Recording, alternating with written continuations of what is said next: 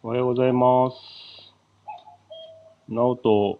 ヒュッケなフラノと、始まりました。えー喋ってるのは、フラノのなおです。よろしくお願いします。ちょっと G キャストの調子が悪かったようで、配信お休みしてましたが、また、喋ってみたいと思います。えーただいまの富良野なんですけれども、えーただいまの富良野は4度、マイナス4度で、ここ2、3日暖かかったんで、ちょっと冷えました。うん、今朝の最低が13度ほどだったので、朝は久しぶりに寒いなぁと感じましたね。おとといが7度、プラスの7度まで行ってたんで、もうさすがに寒くならないのかなと思ったんですけど、春分の日ぐらいまではマイナス2桁になるようなので、それまでは冬の感じがするんじゃないかなと思ってます。え今日は土曜日、3月17日土曜日なんですけれども、皆さんゲーム会なんでしょうかね。いいですね、ゲーム会。今日は家でのんびりしてます。それでは、今日は、日本撮りをしたいと思いますので、長くなりそうなので、よろしくお願いします。ポッドキャストで聞いてる方は、ちょっと関係ありませんが、それでは今日はとりあえずトピックスを話します。結構溜まったので、えーまずは北海道でガキの使いのボードゲームの会が放送されました。これは、まあ、内容、紹介されたゲームは分かってたんですけれども、まあ、内容を見てなかったので、どういう感じなのかなと思ったんですけれども、面白かったですね。あの、ゲームによって、えーゲームが持ってる、こう、面白さをそのままになってて、うん、多分伝わっ、見てる方にもゲームの面白さが伝わったような感じがして、よかったと思いました。楽しかったです。インフルエンサーが発信すると流行りますけど、お化けキャッチとか、そっとお休み、流行ってるんですかね、あれで。どうなんですか、北海道は、放送早かった方は話題になってたんでしょうか。もしかしたら、今日のゲーム会とかで、やりたいんですみたいな人がいたりしてるんですか。で、次が、ワイナリーの四季拡張発売。やりました。いや、拡張待ってました。これ4月19日発売予定で、で、ワイナリーの式が45分から90分のとこ、拡張入れると60分から120分と、1.5倍から、まあ、プレイすると2倍ぐらいになるのかなと思います。これは、あの、3つの要素がプラスされる拡張で、ワイナリーの式は、うん、ワーカープレイスメントやってカード、ワーカープレイスメントやってカード、プレイっていうプレイだったんですけど、これを入れると、すべての式が、あ、カードやってワーカープレイスメント、カードやってワーカープレイスメントだったのが、すべての式がワーカープレイスメントに変わると。なので、ワーカープレイスメント好きとしては、ぜひ入れたい拡張ではないかなと。でその他に、えー、3つの、あ、2つの要素がありまして、設備の拡張が増えます。これは個人ボードの横にまたボードをつなげて設備を立てる場所が増えると。なので、やれることも大きくな多くなると。で、その他に特殊労働者用のワーカーが増えまして、いろんなことができるワーカーを使えるようにもなると。で、先ほども言った拡大のすべてがワーカープレイスメントになるボードが付属されると。なので、ボードの大きさも1.5倍ぐらいになるなるようです。これはぜひ手に入れたいなと思いました。4500円、4月19日、楽しみにと。で、もう一つ、8ビットモックアップが、フランスのイエローがリメイクで発売というニュースですね。8ビットモックアップ。これは、2017年のゲームマーケット大賞を取った8ビットモックアップ、佐藤ファミリアさんから出たやつですけれども、こちらがフランスのイエロー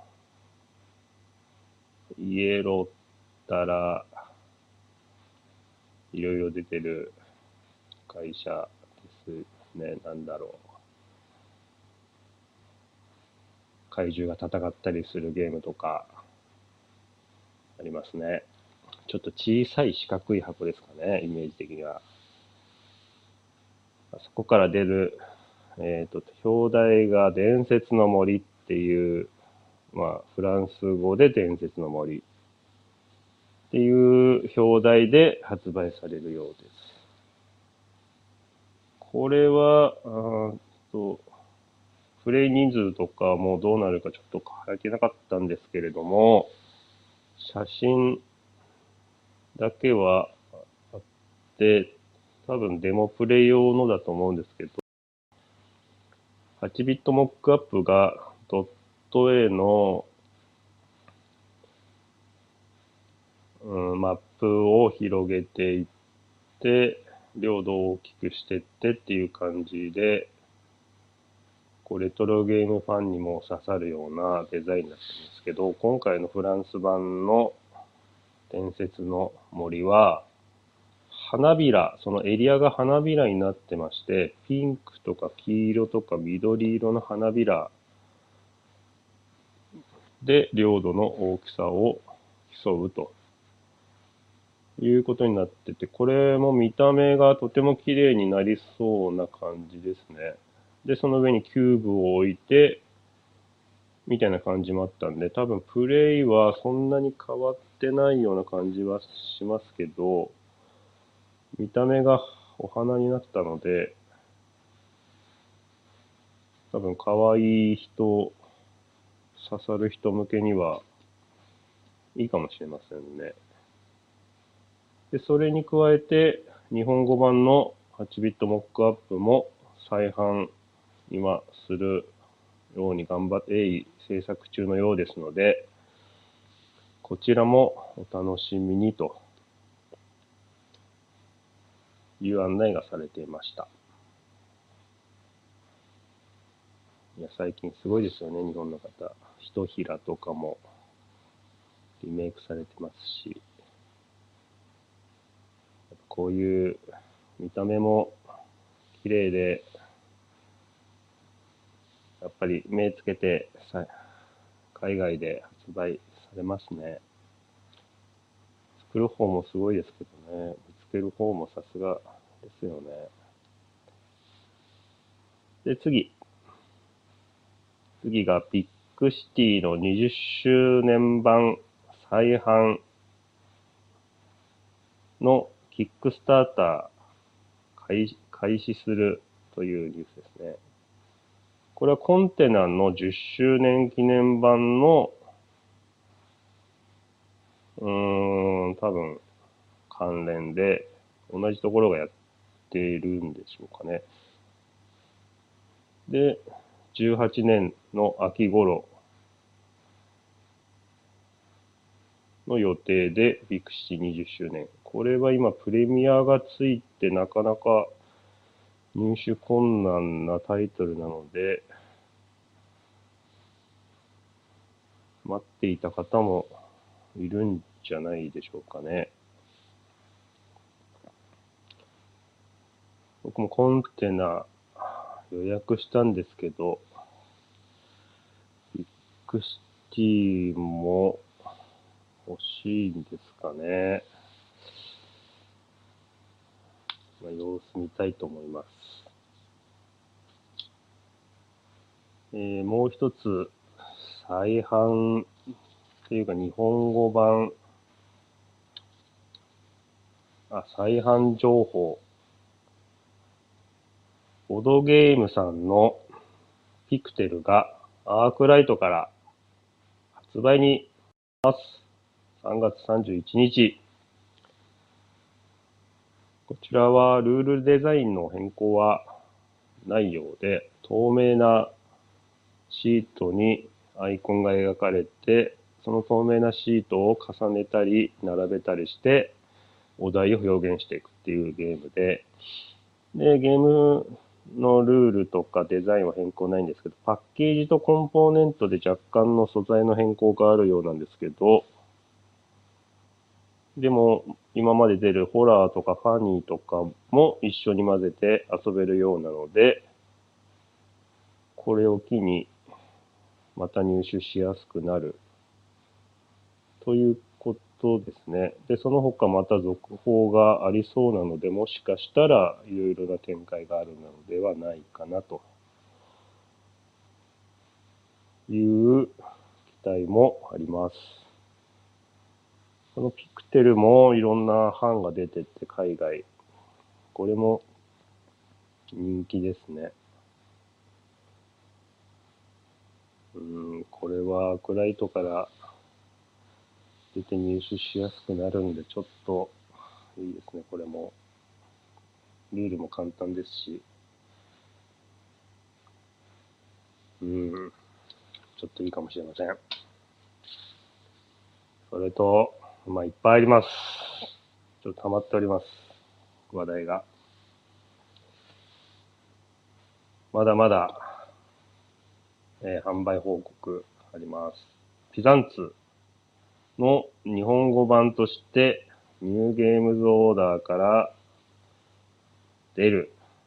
とホームページで発表になってました。3人から6人、8歳以上45分の2008年に発表された10年前の作品なんですけど、それが、ミニゲームズオーダーで日本語版として箱絵が出てましたね。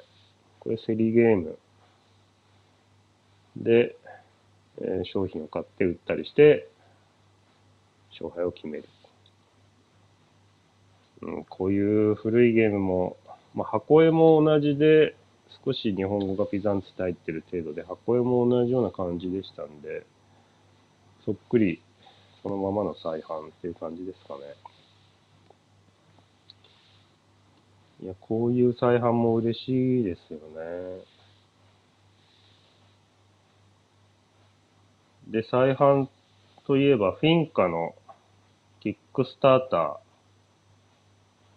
終了したんですけど、ボードが大きくなって、コマとかも、風車も大きくなるのか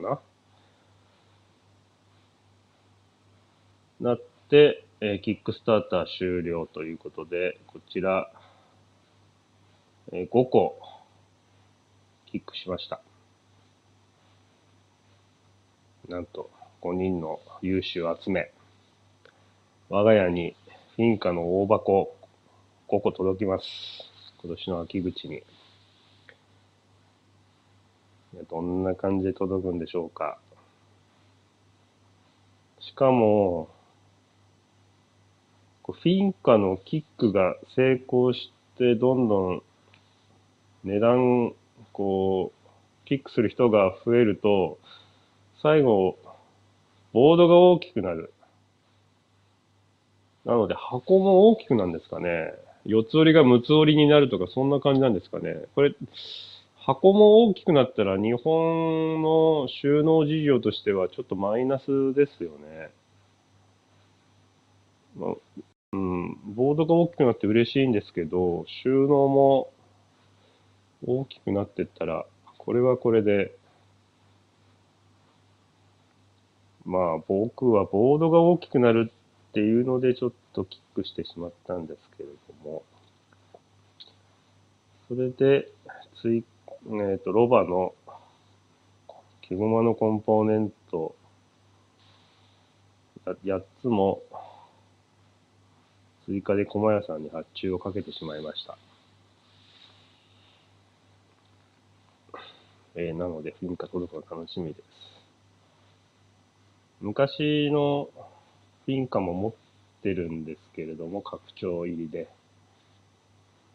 やっぱボードが大きくなるっていうので買ってしまいました。だからダメなんですよね。えー、あと、ついにボードゲームおっぱい配信忘年2017配信されましたね。これでついに2017年も終わったと。ボードゲーム界は、ゲームマーケット秋が終わると冬が来て、忘年2017が終わると新年になるという認識でいいんですかね。で、久しぶりの更新だったんですけれども、おっぱい大賞発表と、あと重大発表、発表っていうのがありました。なので、まだ聞いていない方は、おっぱいファンは、聞いてみると、いろいろ嬉しいことがあるかもしれません。いや、こういう昔からのラジオがまだ続いてくれるっていうのが、嬉しいですよね。うん。なので、ポッドキャスト楽しみに聞いてみてください。内容は深くは話しません。えー、続きまして、えー、G キャストポッドキャストで配信しているおかんさんが、地元のコンベンションで日本の作品を販売するという軽いノリをつぶやいてました。これは、えー、そんなに本格的ではないんですが、おかんさんがまあ、連絡して商品届けてくれたら、それを地元のところで軽い気持ちで手売りするという感じだと思います。なので、これで世界進出だとかっていう感じではなく、ただ現地の人がどういう反応をするかとか、海外で売るっていうのはどういうことなんだろうっていうのを軽く体験したい方はちょっとやってみるといいかもしれませんね。なので、もし興味ある方は、お母さんのツイッターなどで連絡してみると、いいかもいいかもしれませんけれども、菅さんも個人でやってると思うので、え何人、人数の制限もあるかもしれませんが、気になる方は聞いてみるといいかもしれません。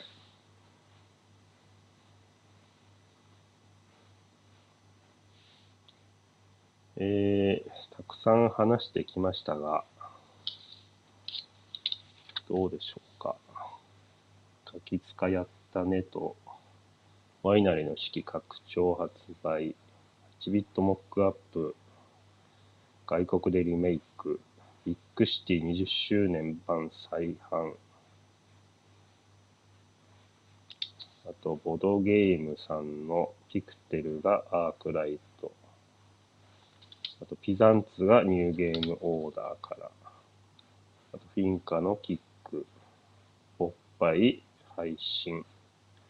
おかんさんが軽いノリという話をしてきました。あと、キックスターターで再販とか新作発表も結構、まあメーカーもありますし、個人もありますけど、あるので、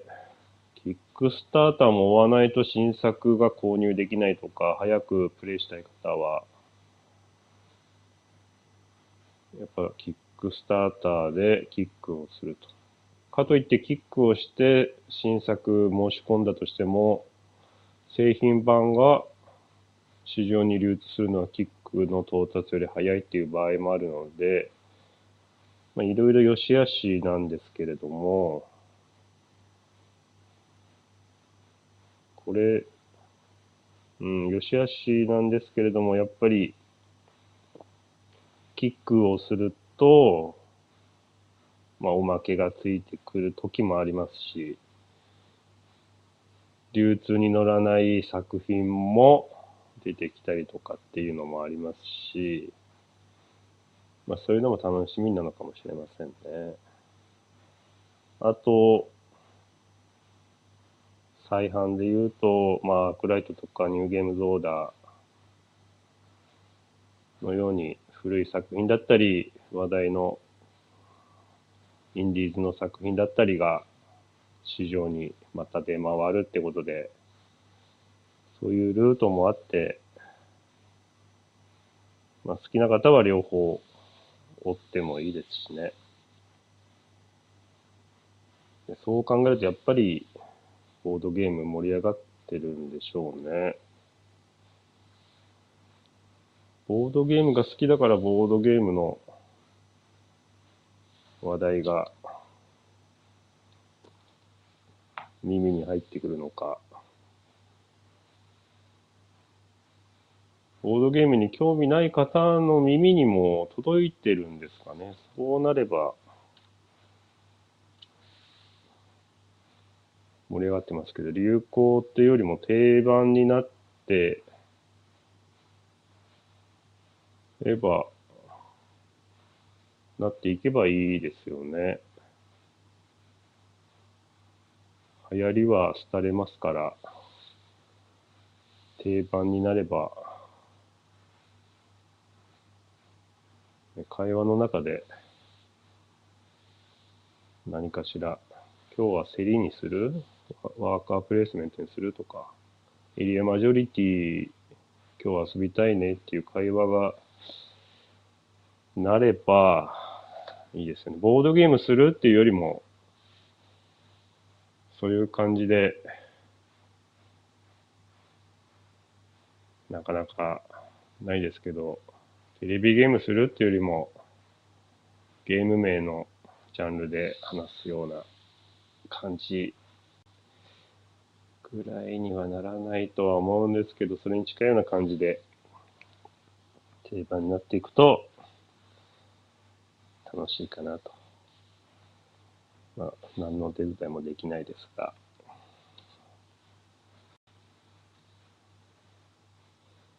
えー、以上です。トピックス。今回はトピックスのみでお送りしました。それでは、富良野情報。お待ちかね、皆さんお待ちかねの富良野情報いきたいと思います。今、カーリング、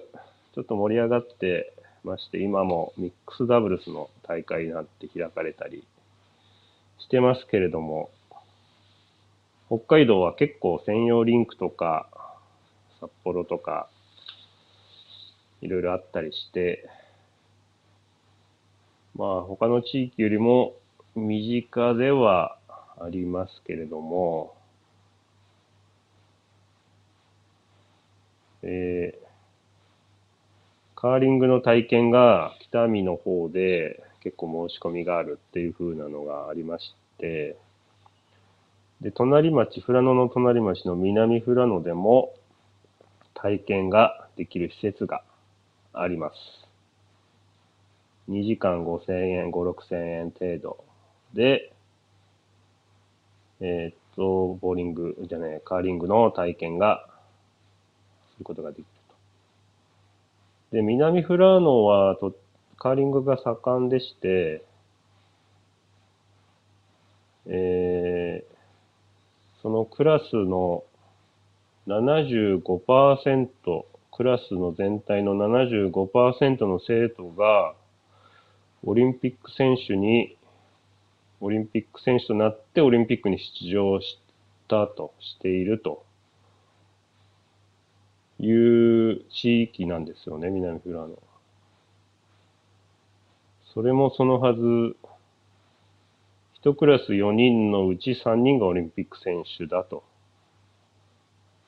いうことなんですよね。今回のオリンピックの男子山口選手は南富良野。で、トリノ、バンクーバーで出てた女子の目黒さん。あとトリノで出てた寺田さん。この3人が同級生のようで、4人中3人がオリンピック選手と。これは、なかなかすごいことじゃないでしょうかね。で、そのミックスダブルスの内容が3月17日、今日明日でアメバ TV になれるそうなので、気になる方はどう、どうでしょうか。今話題のカーリングが南富良野で体験できます。以上です。富良野からは以上になります。それでは、一旦、ここで終わりたいと思います。したっけね